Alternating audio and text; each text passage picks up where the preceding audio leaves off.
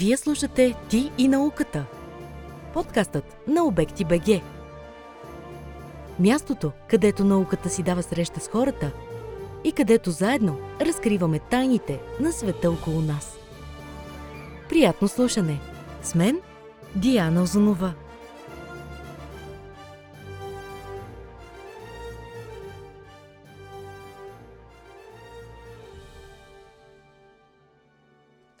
Здравейте, приятели на Ти и науката. Отново сме заедно и се радвам на вашата компания. Добре дошли и в следващия ни епизод с следващата много интересна тема. Днес ще си говорим за обработените храни и биопродуктите и възможно ли е всъщност да се храним здравословно в днешно време. Съвремени тенденции, свързани с здравословното хранене. Поканила съм един много специален гост, от който ще може да извлечем много полезна информация. Моят гост който стои в момента срещу мен, завършва медицина през 2015 година, има две докторски степени в България през 2009 година и Дания 2011 година в областта на фармакологията и хранене и затластяване. През 2010 година получава специалност по фармакология, а през 2015 година получава специалност по хранене и диетика. Има редица трудове зад гърба си, които а, горещо препоръчвам да проучите. Председател на Българското сдружение за проучване на затластяването и съпъсващите го заболявания. Научните интереси са в областта на превенцията и лечението на детското и възрастовото затластяване, метаболитните заболявания и фармакологията. Срещу мен стои доцент доктор Теодора Хаджиева Дърленска. Здравейте, добре дошла в студиото ни. Здравейте, много благодаря за поканата на сайта Обекти. За мен е удоволствие и считам, че така трябва да си каните различни експерти в различни области, за да могат да информират вашите слушатели по най-подходящия начин. Да, и аз благодаря, че се отзовахте на нашата покана, защото това е тема, която засяга всички нас, всъщност. Така е. И... Храненето е част от всекидневният ни живот.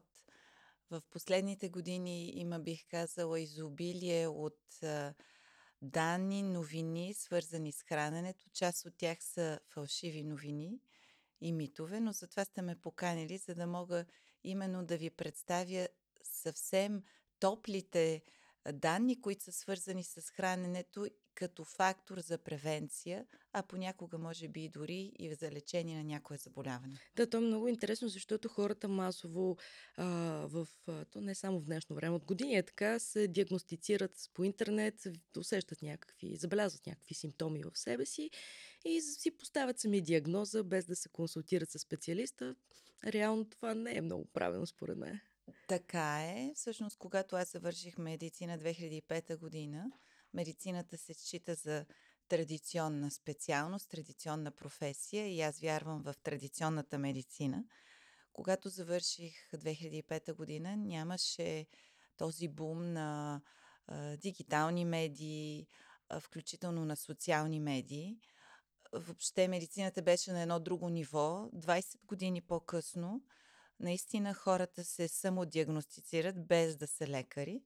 Но за мен това е също едно нормална еволюция в а, комуникацията човек а, и интернет, защото при положение, че има толкова познание в интернет, човек се изкушава и също така това е част от забързаният начин на живот. Ние просто всичко искаме да се случва на момент. Да, искаме го сега и искаме всичко. Да, разбира се, и това се променя, защото мисля, че а, това бърз, тази бърза консумация на всичко, а, хората разбират, че не е начина на живот.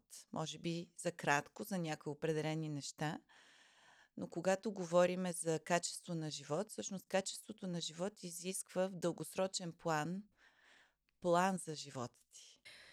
Ами как можем най-лесно да се придържаме към здравословни хранителни навици? Може би това е основополагащото, основополагащия въпрос на всички останали. И то така ми е интересно в различните възрастови групи дали има някаква разлика. Има разлика в различните възрастови групи. Основната разлика е това, че за човек има, да кажем, два периода в живота, а, които аз ги разделям. Те не са така биологично разделени, но едното е детството – когато а, детски организъм е незрял и при него се наблюдава усилено развитие и растеж. Тогава модели на хранене, а, дори диети не трябва да съществуват. При децата има едни, те са създадени национални препоръки за хранене, за да могат децата да са здрави. И не е само храненето, много е важно съня, много е важно съответно колко време прекарват пред екран, много е важно движението, игрите. Всичко това е важно за развитието на децата. И след 18 годишна възраст започва вече периода на възрастния човек. Разбира се, в този период има също така субпериоди. Но здравословните навици, според мен, са един осъзнат начин на живот. Защото вие сега ме каните като експерт, който се занимава с хранене и диететика, но самата аз осъзнавам и четейки научна литература, аз продължавам да се образовам, виждам, че не е само храненето. То е един начин на живот, но то е свързано с това да сме осъзнати. И започвайки от себе си, в последствие, когато станем родители, но то не е задължително, но като аз съм родител аз го виждам, вече ставаме един модел, един пример. Така че здравословните навици, да, те се създават още, да кажем, вътре отровно. Така че има много голямо значение. Когато... Майката с какво се храни? Майката с какво се храни. Също така килограмите, които майката качва.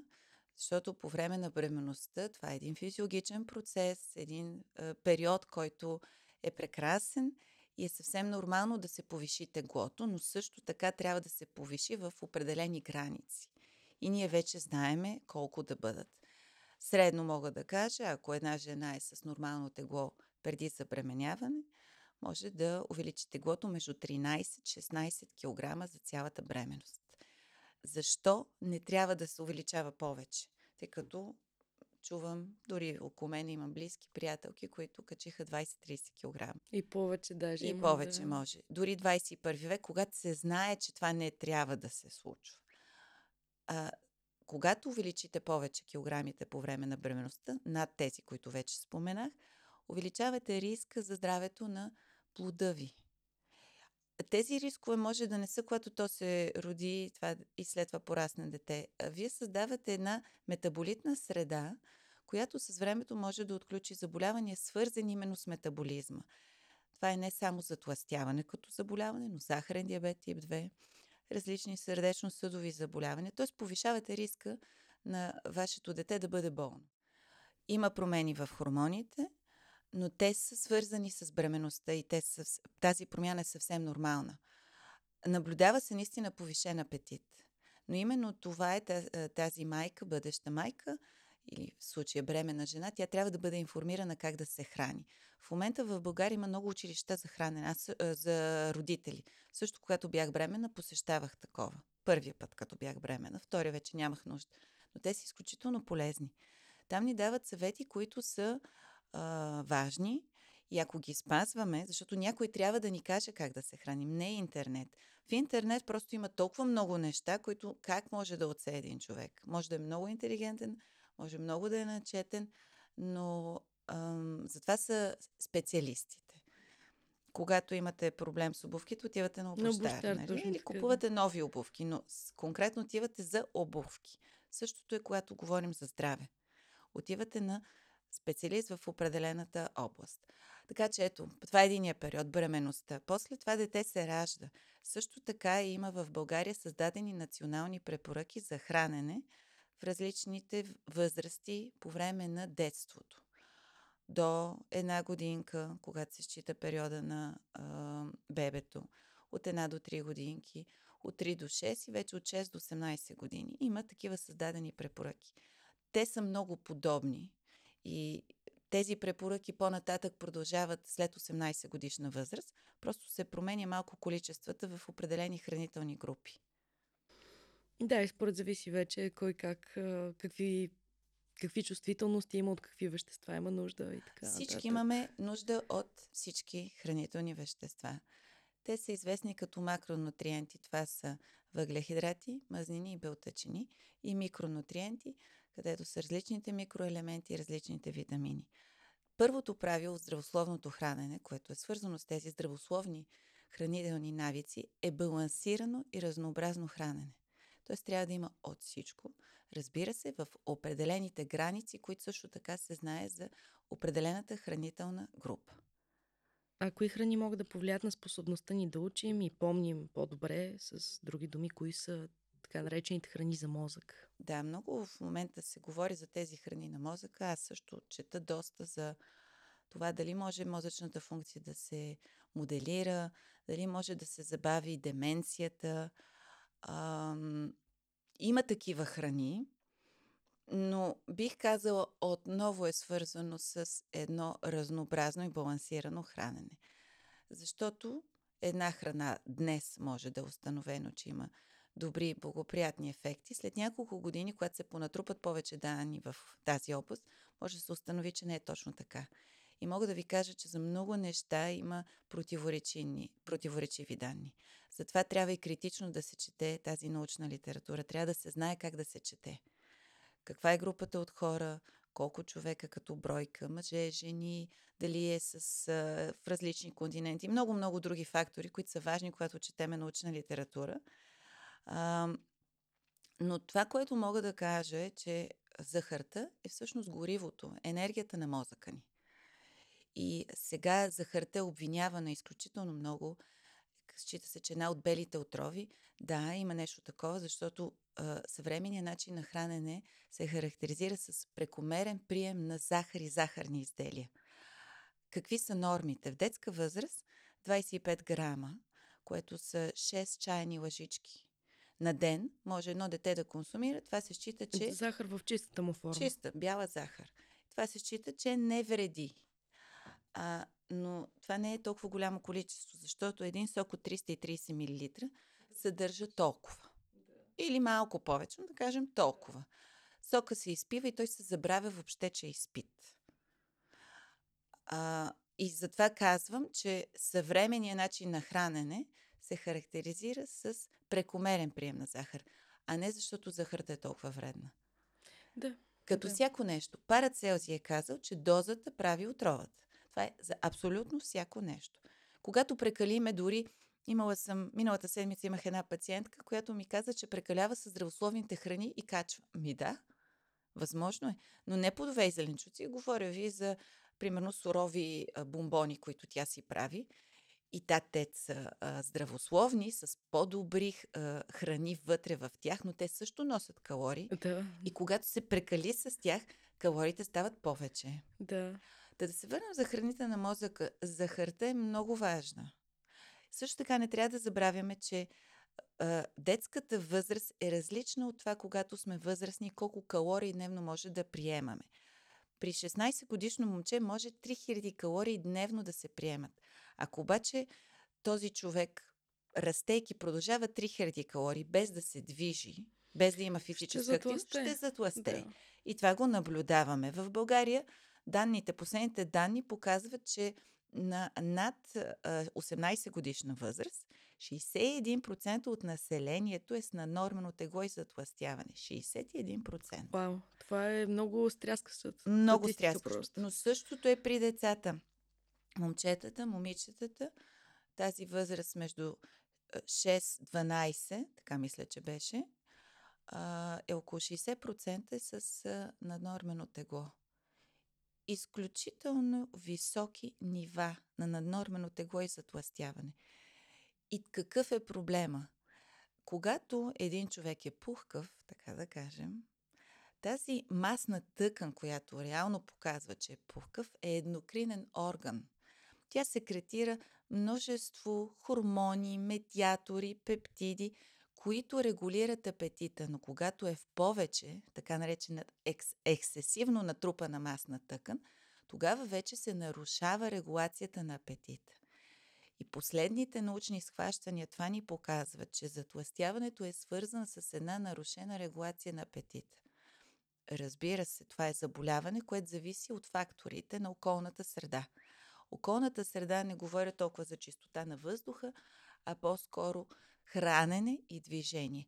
И когато прекаляваме с захарта, прекаляваме с мазнините, прекаляваме с приеме на пакетирани храни, не се движим достатъчно, това води до риска от отключване на заболяването, затластяване. Но искам още нещо да кажа за храните, които са свързани с мозъчната дейност. А, също така се говори за някои определени храни. Авокадото. Авокадото в момента много се работи, защото авокадото е разпространено в целия свят като зеленчук с много добри хранителни качества. Той има тези ненаситени масни киселини. Много полезен продукт. Харесва се от деца и възрастни. И се, има данни, че консумирайки всеки ден авокадо, това може да намали риска. Намалява се риска. То винаги го има за деменция, примерно. Така че съвета ми е по-скоро сега може да е авокадото, утре да е киселото зеле. Примерно ви казвам, не знам защо сетих за киселото зеле, но защото киселото зеле е пример за ферментационна храна. И бяха ме поканени на едно интервю именно за ферментационните храни. Аз много четох тогава, но всъщност мога да кажа с едно изречение. Няма научно обословена информация, която показва, че консумирайки храни, които са ферментационни, като представител киселото зеле за България, за българската популация, да няма научни данни, които да показват, че ще бъдем по-здрави или ще, ще, ще живеем по-дълго. Да, действа пречистващо до някаква Даже степен. и това не знам дали действа. Просто традиционно също една тенденция в храненето в световен мащаб е да спазваме традициите на мястото, където сме родени и където сме решили да живеем. България е част от Балканите, източна Европа. Тук се консумират определен тип храни и ние не трябва да отиваме към модели на хранене, като средиземноморска диета, някакъв друг модел на хранене. Няма лошо. След 18 годишна възраст всеки има избор да го прави, но тук си имаме нашите храни. Альтернативата на захтина е нашето слънчогледово олио, което е с много подобен състав. Да, много хора не консумират въобще слънчогледово олио и готвят постоянно с зехтини. Аз казвам, добре, окей, за салатата е супер, обаче какъв е проблема да си изготвя пилето с ори с олио. Даже е по-добре, може би, защото не всеки един зехтин търпи висока температура и той не е... Това е така. Да. Но знаете ли, и, и това го разбирам за а, приема на зехтин. Ще ви кажа пример от Дания. 90-те години на миналия век Европейския съюз влага пари, за Дания говоря, да може да промотират приема на а, зехтин. Защото в Дания, като и общо в Скандинавия, мазнината, растителната мазнина, която се използва от дълголетията традиционно, е рапичното олио. Но Европейския съюз прави една мащабна кампания, която промотира приема на зехтин колко е полезен. Той е полезен, наистина. И дъчаните започват да консумират само зехтин. Ма не, не стават по-здрави. Дъчаните започват да консумират изцяло зехтин, забравят за тяхната традиционно растително олио, но не стават по-здрави. Те са, мога да кажа, от най-здравите в Европейския съюз. Преди, може би вече 20 години, в началото на 20 век, екипа на професор Арне Аструб в а, Дания а, решиха да а, реабилитират рапичното олио, да реабилитират скандинавския модел на хранене и го нареч, нарекоха The New Nordic Diet или новата скандинавска диета. Е, новото модерно. Новото модерно да. или старото познато. И започнаха едни мащабни изследвания за това, което е характерно за тяхното хранене. Рапичното олио, горските плодове, моркови, ябълки. Те нямат много плодове и зеленчуци, които в Дания да се, да, да се да растат. Просто такава е почвата.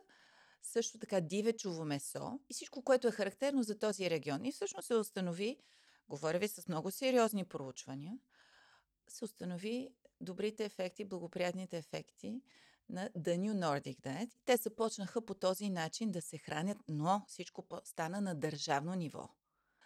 Ясли, детски градини, училища, хората започнаха отново така да се хранят. И те са си също с много добри показатели по отношение на здравето. Така че това се наблюдава и в България. Ние сме глобален свят. Това е част от това да имаме разнообразни храни. Няма лошо да се консумират тези разнообразни храни. Но отново, за мен трябва да се придържаме, ако искаме дългосрочен план да сме здрави. И сега говорим в медицинските среди за а, години без хронични заболявания. Тоест, ако искате дълги години да нямате хронични заболявания, тъй като хроничните заболявания са свързани и с стареенето. Дори много добре да живеем, това е един нормален процес. Няма как вечно да сме а, здрави, да сме без никакви хронични заболявания. Така че ако искаме все пак по-дълги години, без такива хронични, нека да спазваме традициите на българското хранене и това е така наречената балканска диета или балкански модел на хранене който е много близък до средиземноморския модел. А всъщност свързано ли е начина на хранене, според зависи вече къде се намираме като регион. Разбрахме, че е добре да се придържаме към а, корените си. А, обаче начина на хранене дали е обвързан пряко и с климата, а, примерно, ако се преместим някъде другаде, обаче сме свикнали да се храним по балканския начин на хранене. И тук също има данни. А, китайците, които живеят в Штатите или някой други етническа група, която живее в Штатите, защото от Штатите има страшно много такива проучвания, показват, че те напълняват. Защото много често, когато живееш в друга държава, не спазваш традиционния си начин на хранене. Американския начин на хранене, който отдавна е залял Западна Европа и всъщност той дойде и в Източна Европа след промените 90-те години, след падането на Берлинската стена, значи 30 години вече, ние наблюдаваме също бум на нанормено тегло и затластяване в Източна Европа. От една страна това според мен се дължи и на базата на по-добрата статистика и на повечето данни, защото преди просто не е имало такава статистика. Но също така се дължи основно и на промяната в начина на живот на хората. Вижте как се живее в България. Колата е начина на предвижване. Ние не, почти не ходим пеша. Не искам да глобализирам, защото аз лично ходя много пеша. Аз ползвам градски транспорт, откраднаха ни колата, т.е. и кола нямаме. А, и се стремя за здравето си, но и от екологична гледна точка да не ползвам кола. Да, той специално в София са направили доста комуникативен и добър, добре развит да, градски транспорт. но може и още. Да, Даже винаги, може Винаги много. може и още. Защото това, което аз наблюдавам в София, че по-скоро се правят а, а, ремонти на улици, на булеварди, не се създават а, всъщност толкова условия за вело транспорт. И забелязвам го това през последните две години повече обръщам внимание, даже тъй като доста пряко ме засяга. А, виждам, че малко по малко се случват някакви неща, но като че ли не са доискусорени. Да, това е друга тема, Да. разбира се, но също след а, коронавируса а, изключително много се увеличила използването на колело в България, което това отново и в другите държави се наблюдава. Може би коронавируса беше един момент, който ни накара глобално, от глобално към локално, всеки да се замисли за здравето си като ценност. Да. Здравето, което трябва да се грижим цял живот, а не кампанийно, не преди морето да искаме да сме слаби, за да си сложим еди какъв си бански, не заради някаква друга причина. Здравето, ако искаме да сме здрави или да имаме години без хронични заболявания, трябва всеки ден да полагаме усилия. Освен разнообразното балансирано хранене, да се движим. За децата е ключово. СЗО, Световната здравна организация, има определени препоръки. Между 0 и 3 години децата да се движат колкото повече, толкова по-добре. Като мотото на малкия, на мечето, На меч по... на мечопух, извинявам се, на мечопух. И също така между 0 и 3 години никакъв екран. Това е важно, защото екрана увеличавайки времето пред екран, намаляваме времето в движение. Всъщност той при възрастните въжи това нещо. Да, да, и затова има такова и затластяване при възрастните, защото екрана ни яде от времето. Ние все пак имаме 24 часа. Да, аз съм, бях потресна, когато си отворих да си видя активити лога на телефона. Колко време всъщност съм следяла не, не толкова осъзнато пред екран и си казвам, окей, аз хем нямам време, не ми достига времето, обаче си губя времето по този начин, просто да скровам някакви неща. Така е, но също вече се знае, че екрана води до зависимост. Много се работи в тази област и едно от доказателствата е, че когато сме пред екран, се задействат същите невромедиатори или системи в мозъка, които са свързани с зависимост.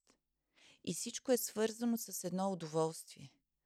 Защото за храната също понякога се казва, че води до зависимост. Не е така. Няма доказано, че храната или прекомерният прием на определени храни води до зависимост или че сме зависими към сладките храни, примерно, защото сладкото е, може би, проблема повече. При повечето хора, поне так, такива са моите наблюдения. Няма такива данни. Но това, което е установено, че при консумацията на сладки храни, както и стоенето пред, пред екран, се задейства допаминергичната система, която е свързана с удоволствието. Обаче тя е моментна. После... А, моментна, но кой иска да се лиши от удоволствие? Да, обаче после няма ли допаминов спад? Рязък? Не, няма рязък. То е много балансирано всичко в, нашата, в нашия мозък. При депресия е установено, или това е все още една теория, но а, съвременната терапия, лекарствена терапия на депресията е базирана именно на тази теория.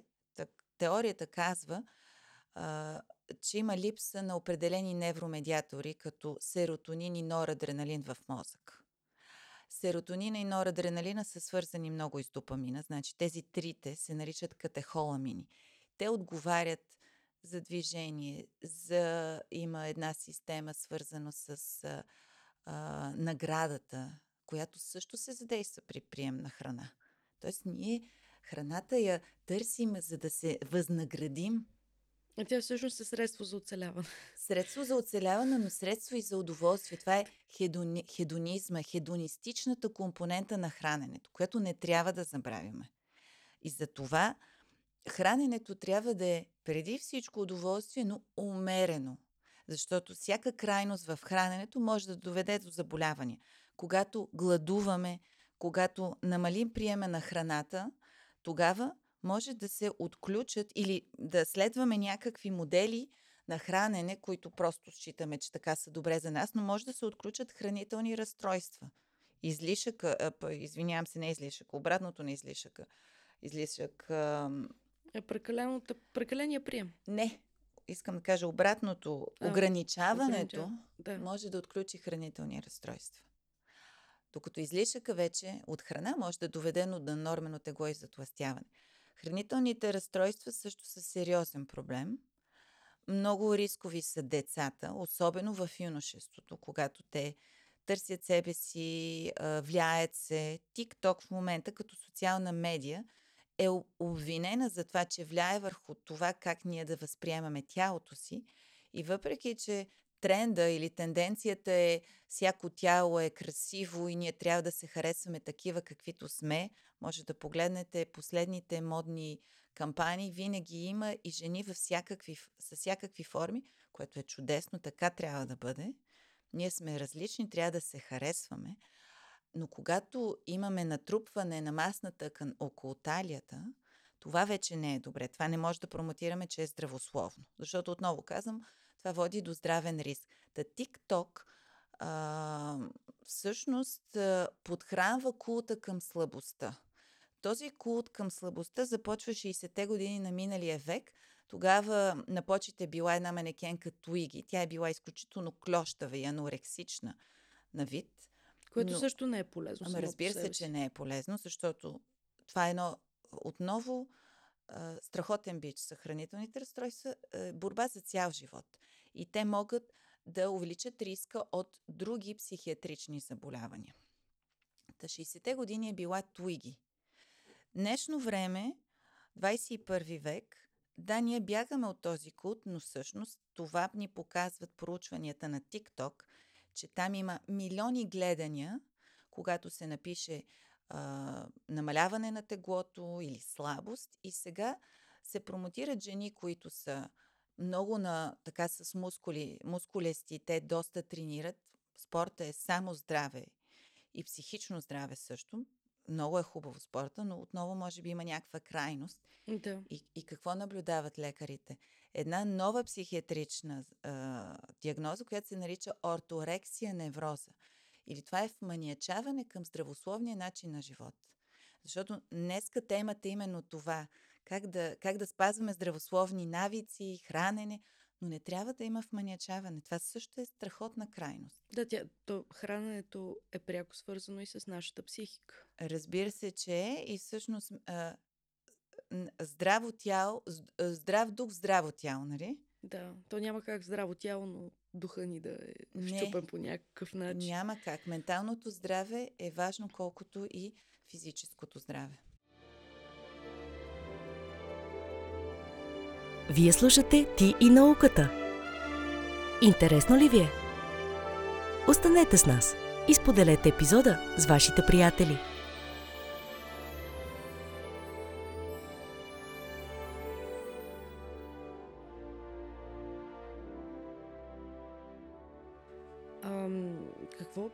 Представлява новата специалност хранителна психиатрия и практикува ли се в България в, в момента? Да ви кажа, не знам какво точно представлява и дали се практикува.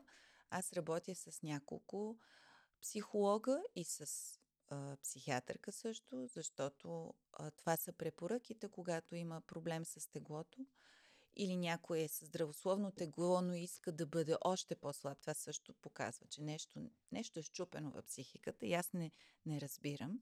И винаги препращам към съответните специалисти. Така че най-вероятно има нещо такова. Вярвам и това се и аз пазвам все пак научните препоръки в областта на храненето. Винаги имаме нужда и от една психиатрична или психологическа помощ. И всъщност съвременната терапия на наднорменото тегло и затластяването, в зависимост, разбира се, от теглото от височината и от един индекс на телесната маса, златен параметр за именно а, за, да ни каже дали сме в норма, наднормено тегло или затластяване или поднормено тегло.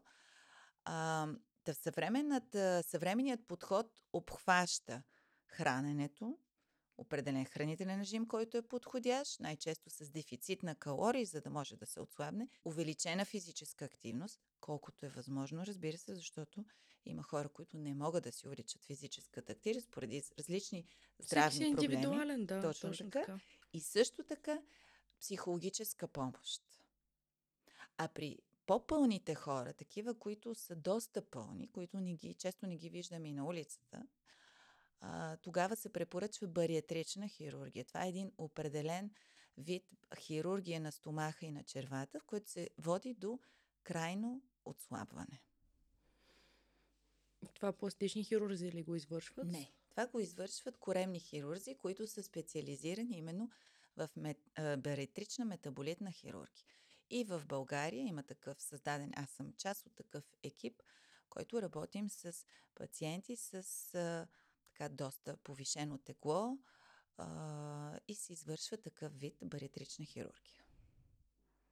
Стана ми интересно какво всъщност представлява самата, самата операция. Самата Те са няколко вида операции. Основните видове операции са едната се нарича ръкавъчна гастректомия, при която част от стомаха се изрязва и се изрязва именно фундуса. Това е частта на стомаха, в който се продуцира хормона на глада грелин.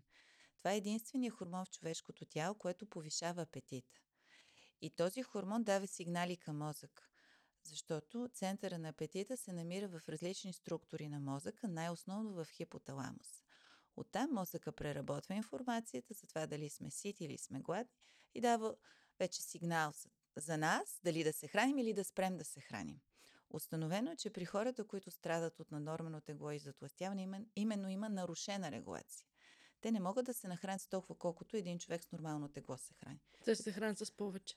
Повече. И това заради е разширения стомах. и, и заради нарушената регулация, не само разширения стомах. И един човек с нормално тегло може да е с, наруш... с разширен стомах. Но просто няма това заболяване. И когато се установи, че има такова заболяване, при определен индекс на телесна маса, може да се а, препоръча бариатрична хирургия. Та при първия ръкавачната гастректомия се маха именно тази част на стомаха, която продуцира грелин. Втория вид е, освен частта от стомаха, която продуцира грелин, се байпасират и заобикаля част от червата. Какво се случва? По-малко стомахче, стомахче, което събира около две кафета, нормални кафета, това означава по-малък прием на храна, но стомаха е мускул, той може да се разшири. Така че това е само един от механизмите. А другия механизъм е, че започва да се продуцират в организма повече хормони, които потискат апетит. И по този начин хората не само, че по-малко приемат храна, но те не са и толкова гладни, засишат се от много по-малко. И това води до наистина една много голяма редукция на теглото. Никакъв друг начин не може да доведе за момента, не може да доведе до такова намаляване на теглото и говорим в дългосрочен план. Такива хора трябва да се проследяват в рамките на 5 години, всяка година от екип от хора, защото не е само да се направи операцията, трябва да се установи дали са подходящи за такива операции, т.е. консултация с кардиолог, ендокринолог, гастроентеролог, анестезиолог, психолог, психиатър и диетолог също. Нека да си поговорим за различните видове храни а, и по какъв начин те влияят на, на нашият организъм. А, нека да си поговорим първо за фибрите, защото а, навсякъде се говори това, че фибрите са изключително важни да фигурират в нашето хранене, че са много полезни. Какво представляват те и защо са толкова полезни и също така в кои храни можем да ги срещнем. Да, фибрите основно се задържат в плодовете и зеленчуците. И затова има една създадена препоръка, която е разпознаваема в целия свят – 5 a day или 5 броя на ден. Което какво означава? 5 броя плодове и зеленчуци дневно да консумираме, за да може да приемаме достатъчно фибри, минерали и витамини. Това не е толкова трудно или като количество е поне 400 грама. Не е много, да. Една не е салата много. и един банан. Освен Буквално. това, учените са установили, че за популацията, за хората е важно да има кратки послания. За тези кратки послания, разбира се, че има страшно много наука, много научни данни и затова 5 броя на ден се помни. Това е една стъпка към здравословния начин на хранене и към приема на фибри. Фибри също се съдържат и в зърнените храни, но зърнените храни са изключително тук в българския регион или балканския регион популярни. Зърнените храни са увесените ядки, увесените трици, различни зърнени култури, като булгур, като жито, по-нови, но те всъщност са отново стари, киноа, елда и други забравени култури. Варивата, в тях също има фибри. Варивата са боб, леща, грах, нахуд и соя. Каква е препоръката? 25 грама дневно. Сега трябва да сме сигурни, че нямаме стомашно-чревни заболявания, защото ако имаме гастрит, ако имаме колит, този висок прием на плодове, зеленчуци, на зърнени храни, всичко това може да раздразни нашия стомашно-чревен тракт и да не е подходящо именно високия прием на тези фибри. Тези фибри или баластни вещества, те са неосвояеми от организма и действат като една четка на червата. Затова се, примерно, е, има данни, че увличат по-високото нива на е, мазнини и по този начин намаляват, примерно, лошия холестерол. Така че фибри трябва да консумираме, обаче трябва да сме здрави. Да нямаме проблеми с стомашно-чревния тракт. То, може би, стигам до извода, че а, храните се според зависи от нашето здравословно състояние. Затова се ходи на лекар. Точно така. Това искам да кажа отново. Да. Затова няма как да отворим интернет, някакъв сайт или, или да слушаме някакъв а, блогър, влогър. Не, че има нещо лошо в това. Нека няма лошо. Винаги а, в човешката природа има заложено това ние да харесваме някой, да го следваме. А, и това е във вековето. Винаги има някакви такива големи личности, които въвличат хората. Няма лошо в това. Въпрос е, че наистина човек трябва да отиде на лекар, за да установи Дали конкретното нещо е подходящо да. лично за него. А, добре, за захарите поговорихме доста. А, какво е вашето мнение по повод приемат на мазнини? Освен авокадото, което вече го обсъди. Да, отново балансирано трябва да бъде, защото връщайки се отново в исторически план, 60-те години в Штатите се установява, че има скок на затластяването и започва тогава там големите умове, умове да мислят какво, каква е причината. Разбира се, една от причините е храненето. Тя, е, тя винаги е. И сега, 21 век, и храненето е причина за затластяването. И решава, че прекомерният прием на мъзнини е проблема. Също така има бум на сърдечно-съдови заболявания – и започват да се е, индустрията, хранителната индустрия, базирана на научните изследвания, да генерира този вид обезмаслени е, млечни произведения и всякакви други храни, които са с намалено съдържание на мазнини. А, обаче няколко декади по-късно не се установява намаляване на нивата на затластяване или на сърдечно-съдовите заболявания. Те продължават да ги има. Това показва, че явно не са мазнините проблема и се насочват към въглехидратите или в случая захарта, бялата захар. Отново така малко се обявява, че там е проблема и че трябва да намалим приема на въглехидрати. Това става около 80-те години на миналия век. Професор Дженкинс от щатите също така разделя въглехидратите на такива с нисък и висок гликемичен индекс – включително аз съм работила в научен проект, който беше европейски, именно за влиянието на гликемичния индекс при хора с затластяване. Установи се, че когато приемаме храни с нисък гликемичен индекс и с по-висок съдържание на белтъчини, това е добър модел, добра комбинация да поддържаме едно предварително редуцирано тегло. А, да, модите се сменят, това искам да кажа. Разбира се, те са базирани на научните изследвания, но 21 век моето мнение е, че трябва разнообразно, отново разнообразно и балансирано.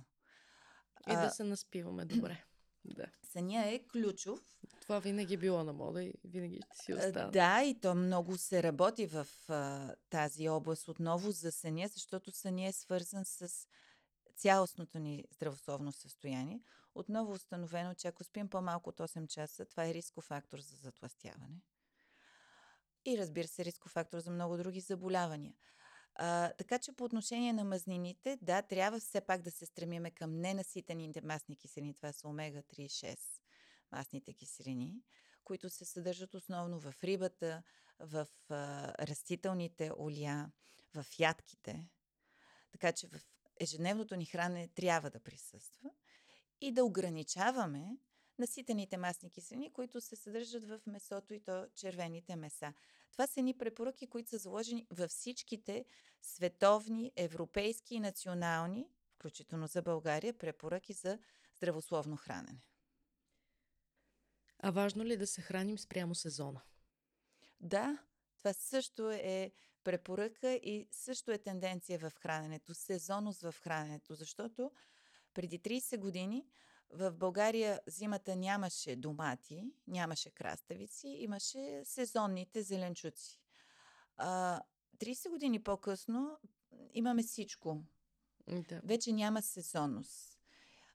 Но тъй като това, което се наблюдава в България, отдавна са минали западното общество, както и така развитите държави, економически развитите държави. Т.е. установили са, че няма нужда да има всичките тези плодове и зеленчуци, защото те нямат същата хранителна стойност, каквато ако е сезонно.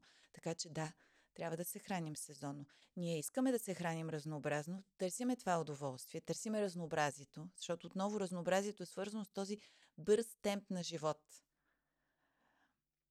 Но, ето, може да забавим. Може и какви са а, зимата, кои са така а, сезонните зеленчуци. Има ряпа, различни видове ряпа, зеле, моркови.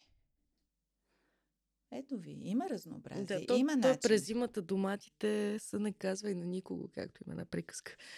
да, така е. Така че е по-добре наистина да се обърнем към сезонните, защото когато са в сезон, те са най-вкусни. Не само, не само от гледна точка на това дали е здравословно, не, самия вкус, те не са вкусни. Наистина е така. Доматите, краставиците през зимата нямат вкус. Да, така е. А как да четем правилно етикетите по хранителните продукти? Просто трябва да четем етикетите. Етикетите са създадени, за да ни дават информация. Така че ние трябва да ги четем тези етикети, защото в тях се дава информация за колко има захар, колко има мазнини, колко има въглехидрати. А, да поговорим за обработените храни. Все повече изследвания ги свързват с най-различни ракови заболявания, рана смърт, а, когнитивен отпадък. Какво представляват, този, какво представляват този тип храни и какво може да направим, за да ги намалим в своето меню? Трябва... Освен да ги намалим. Нали? Да. Това, да. Основното е отново да сме информирани какво значи преработени храни. И всъщност за преработените храни дори е въведен един термин ултрапреработени храни. Обикновенно това са пакетирани храни. И а, означава, че почти няма никаква храна в тях. Толкова са обработени, че съответната храна е в минимално съдържание и има вече добавени други. Тоест, колкото по-обработена храната е, толкова повече и се намалява хранителната стойност, стойност. за нас. Да, точно така. И затова се работи в тази област, за да се види какъв е ефекта на тези утра преработени или преработени храни върху здравето, върху риска от различни заболявания, които вие изборихте, но има и други различни метаболитни заболявания, като затластяването, примерно. И всъщност данните показват, че високият прием на такива преработени или утрапреработени храни увеличава риск. Тоест има негативен ефект върху нашето здраве. Така че как да ги избягваме? Просто не консумирайте пакетирани храни. Доколкото е възможно. Доколкото е възможно. Да бъде ограничено. Отново какво означава ограничено? Какво означава много или малко? Много зависи от а, човека индивидуално. Но за мен е един път, два пъти най-много в седмицата, нищо няма да се случи. Когато иначе всичко друго се стремиме да е така свързано с здравословни начин на живота. Връщаме се пак на това, че дозата прави отровата. За мен е това е много важно. Много е важно баланса. Защото излизайки от баланса спрямо препоръките, които те се адаптират за времето си, 21 век баланс е едно спрямо 20 век. Защото от 20 до 21, от 50-те, 60-те години, които ви цитирам, има изключително много натрупани познания. Тези познания влизат в препоръките за здравословно хранене, влизат в препоръките за лечение на дадено заболяване. И отново имаме баланс. Какво е вашето мнение за биохраните? Дали био всъщност означава здравословно? Противоречиво ми е мнението, защото не знам възможно ли е да има био, наистина био, тъй като почвите, водите са доста замърсени. Разбира се, критериите са многобройни за био. Аз не съм специалист, агроном или въобще в тази област. Преди години е, излезе едно проучване в Lancet. Lancet е едно от водещите медицински и научни списания в света, което каза, че е, биохраните не са по-добри от здравословна гледна точка спрямо конвенционалните храни, т.е. другите храни. А, но съм сигурна, че биохраните си имат тяхното добро приложение, защото все пак са с по-малко съдържание на някои добре известни вредители на нашето здраве. Но от друга страна и конвенционалните храни също, ако са правилно обработвани, трябва да спазват препоръките, именно да не се използват канцерогенни вещества и други. А, може би е по-скоро една ниша, една маркетингова ниша. Отново трябва баланс, отново да не залитаме и разбира се, всеки да спрямо себе си да живее, но така, че да живее здравословно, по улиците да виждаме по-малко хора, които са с наднормално тегло и затластяване, повече щастливи лица. Това също е свързано с начина на живот. Движете се. Не използвайте винаги колата. Ограничавайте екрана. Осъзнавайте живота си. за появилата се вече тенденция да се пият хапчета за инсулинова резистентност или диабет, които потискат апетита с цел хората. Пием, някои хора ги пият, за да може да отслабнат. А, какво бихте казали на хората, които приемат а, подобни медикаменти без медицинска, медицинска препоръка от специалист? Твърдо съм против. Тук няма нищо противоречиво. Не може лекарство, което е създадено за лечение на диабет, или лекарство, което е създадено за лечение на затластяване, да се използва при здрави хора. Просто за да им потиска апетита. Смятате ли, че трябва да се озакони това, че те могат да се пият само при лекарско предписание? Ама то е озаконено. То е, е, то е написано. Има си опътване за пациента и с строги индикации. Няма такова нещо при здрав човек да се използва медикамент. Но тук говорим за друго. За етика, за информираност, за култ към слабостта. Орторексия, невроза. Тук говорим за други неща. А, тъй като хората се притесняват от химикалите, химия, когато аз на някой пациент искам да му предпиша медикамент за отслабване, ама той си има индикации за това, той е притеснен. Същевременно с това използва някакви други химически вещества и не се замисля. И всъщност нашето тяло е химическо, е, е една комбинация от химически вещества. Така че химията няма нещо толкова страшно. Отново дозата прави отровата. Но е изключително вредно да се използват медикаменти за лечение на хронични заболявания, защото в момента да ви кажа, това създава проблем за хората, които имат тези заболявания, тъй като липсват лекарствата. Тази тенденция, която я наблюдаваме и в България, тръгна отново от щатите. И сайтовете, които чета, които са а, медицински сайтове, а, много дискутират този проблем. С приеме на медикаменти за диабет, захарен диабет тип 2 и за затластяване при слаби хора с цел да поддържат слабостта си. И че това увеличава риска. Първо, много често тези лекарства имат и нежелани лекарствени реакции. Гадане и повръщане са едни от най-честите. Трябва ли един здрав човек да си предизвика това? Да, абсолютно съм съгласна. Давам възможността да оставите послания на нашите слушатели, макар че преди малко мисля, че доста, доста добре се обърнахте към тях относно движението, храненето и може би и малко повече усмивки да си раздаваме по улиците. Няма да е лошо, според да, мен. Аз мисля, че трябва винаги да сме позитивни, особено когато завършваме един подкаст. здравето е ценност ние трябва да се грижиме за здравето си, да се грижиме през целия си живот.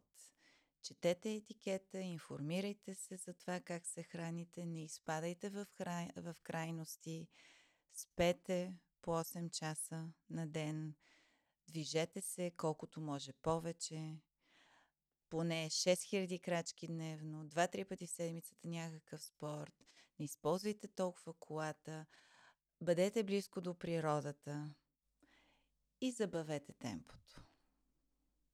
Благодаря още веднъж за това Благодаря гостуване аз. и се надявам, че ще имаме и следващи срещи, където да обсъдим важни теми за нашите слушатели. Благодаря много.